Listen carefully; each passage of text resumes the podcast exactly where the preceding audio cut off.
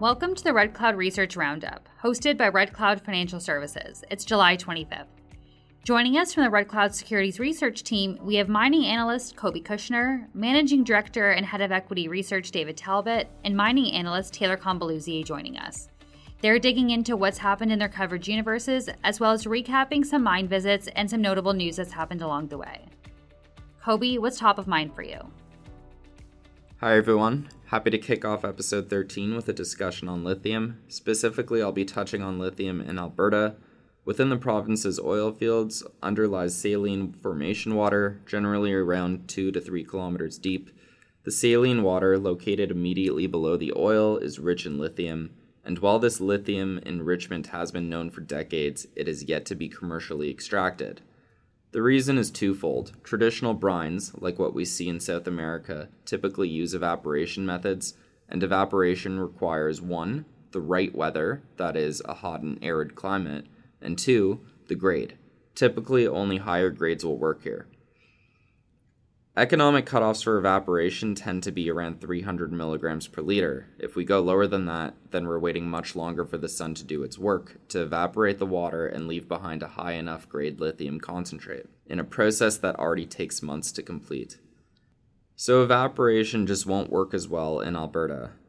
It's certainly not a desert, and grades are typically low, usually below one hundred milligrams per liter. This is where a new technology, direct lithium extraction, or D L E, comes into play. This is a process that takes minutes to hours as opposed to months. It could allow for much lower grade material. Cutoff grades are typically in the twenty to fifty milligram per liter range, although grade really is secondary when it comes to these Western Canadian petrobrines. What matters more, in our view, is well deliverability. That is, the three Ps: pressure, permeability, and porosity. And that's what will dictate flow rates, which is a key input to determining productivity. D L E is also a much more E S G-friendly approach compared to evaporation, and we suspect the Alberta government is keen to diversify its natural resource industry, having passed a bill that places lithium development under the same regulatory body that oversees its successful oil and gas sector. And last week, we saw Alberta Premier Jason Kenney share an article on social media about E three Lithium. That's E T L on the venture. We have a buy rating, eight dollars and twenty cents target. To quote the Premier, "Lithium has big potential to add to Alberta's mineral sector and create jobs. In our view, this is an intimate level of support for Alberta's lithium sector. E three recently announced that they've completed the first ever lithium well in the province. Sampling and reservoir characterization testing is now proceeding, with preparations underway for a second well. We touched on E three in last week's episode, but the takeaways are that E three has twenty-four point three million tons of L C E in the Alberta brines, the largest four three one oh one compliant lithium resource ever published to our knowledge. They have a P E A on the Clearwater portion of its land package, with compelling economics attached, and they've actually developed their D L E technology in-house that the company plans to use to tap into its resources, with production of twenty thousand tons a year of lithium hydroxide monohydrate in twenty twenty-five to twenty-six. Now, E three is not alone in developing lithium resources in Alberta. We've also had our eyes on HeliosX Lithium and Technologies. That's H X on the venture. This is a not-rated stock. HeliosX has over three hundred thousand acres of brine rights in the Fox Creek area of Alberta. There's four individual property areas that are proximal to several known lithium brine occurrences. The company recently put out a technical report for the Fox Creek area, which essentially provides a third-party view that the project is indeed prospective for lithium and that follow-up is well warranted. The company is currently prepping for a drill program sometime early next year. Now, HeliosX is taking a different approach. Rather than develop its own D L E solution to tap into Alberta's brines, the company partnered with Litus Energy. Litus developed a nanocomposite D L E material at the University of Calgary. This material reportedly has a high absorption rate and is optimally designed for lower-grade brines. HeliosX also holds interests in lithium brine projects in Argentina and Nevada. The company is taking a bespoke approach to D L E. Management is savvy on the technical side, and their view is that there's no one-size-fits-all solution to D L E. Each brine is different, and therefore each solution should be different. which is why the company has partnered with different D L E providers for each of their projects. Now, I've spoken enough about Alberta, and I've spoken enough about D L E. Dave, I believe you wanted to talk about what's happening one province over. Thank you, Koby. I'm David Talbot, Managing Director and Head of Research at Red Cloud Securities. I'd like to jump over to the Athabasca Basin in Saskatchewan now. Now, there were a couple of exciting uranium updates that I would like to discuss with you. Let's start with last week's initial resource from I S O Energy, not rated. This was the first resource provided for the Hurricane deposit at I S O's one hundred percent owned Laroque East project in the Athabasca Basin. They outlined fifty-one point three million pounds indicated and inferred, grading at thirty-two point eight percent. Now, this was in line with our expectations for a fifty to sixty million pound size-wise, but what's important here is the average grades were much higher than anticipated. In fact, this has now become the world's highest grade uranium deposit. It exceeds other large, well-known deposits, including Phoenix at nineteen percent, Cigar Lake at fifteen percent, MacArthur at seven percent, and Arrow at three percent for its M and I resource.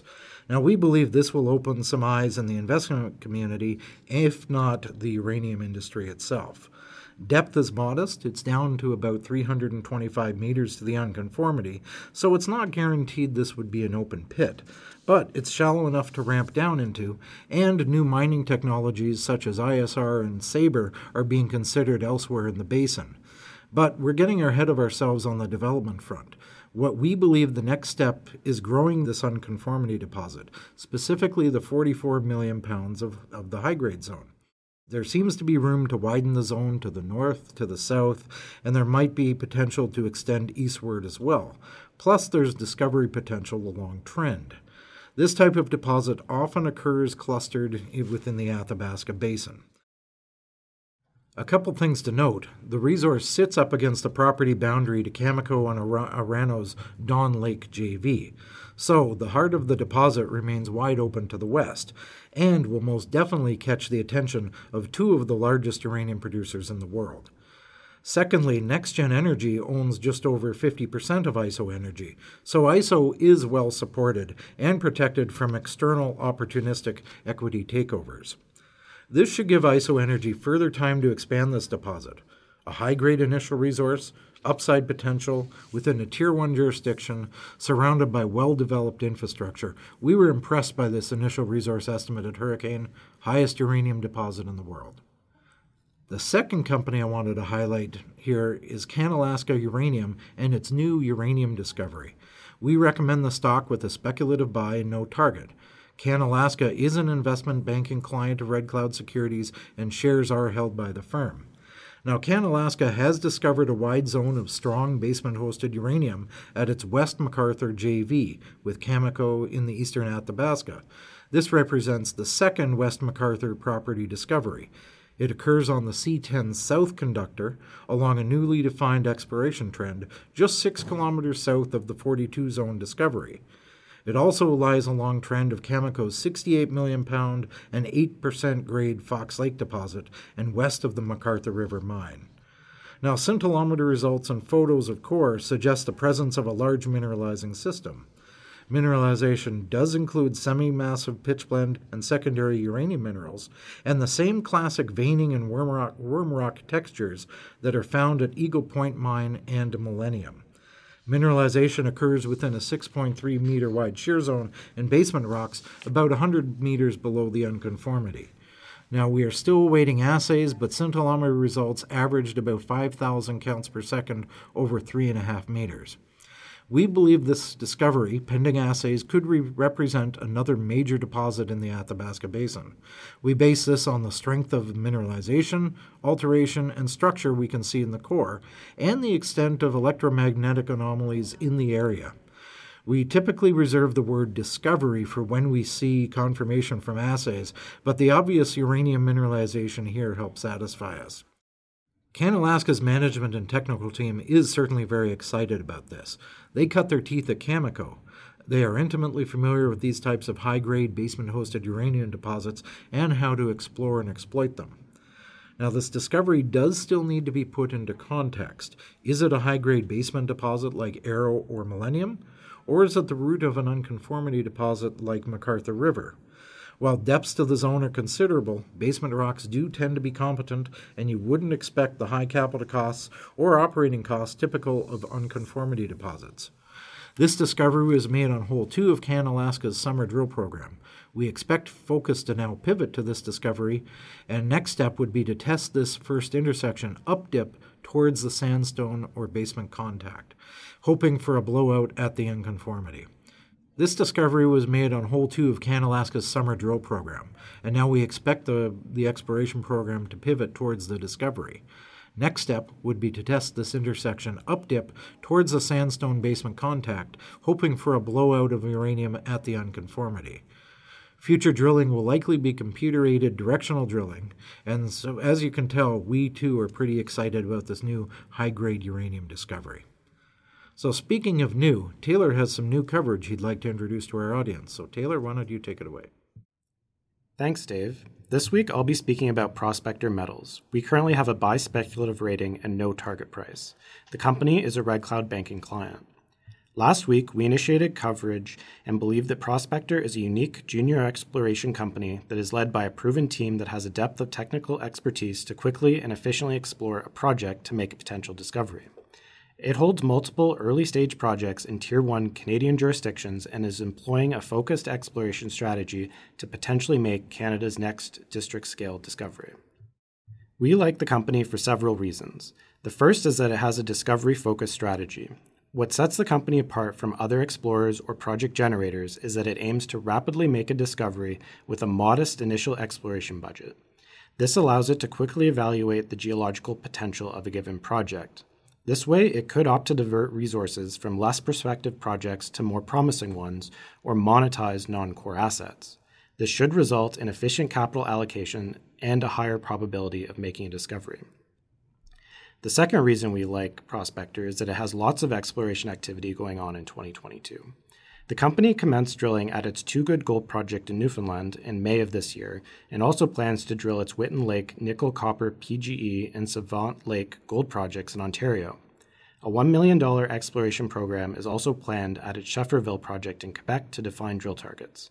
With numerous exploration activities underway, we expect steady news flow through twenty twenty-two and believe the company is well positioned for exploration success. On that same note, we are expecting results from Too Good soon. The Too Good property covers multiple gold occurrences and targets along about twenty-six kilometers of strike length in the Exploits subzone area, which hosts Marathon Gold's Valentine project. Past grab sampling has returned up to seven thousand eight hundred seventy-seven grams per ton of gold. Results from the up to twenty-six hundred meters of diamond drilling are expected in Q three. And lastly, Prospector is a Discovery Group company and is led by a strong team. Prospector is one of the eight publicly traded members of the Discovery Group, which has successfully explored various district-scale deposits throughout Canada. Past successes include Great Bear Resources and Kaminak Gold. Doctor Rob Carpenter and Mister Craig Roberts are co-chairmen of the board, and the management team is led by Alex Heath. We are looking forward to following this story and eagerly await exploration results over the second half of this year.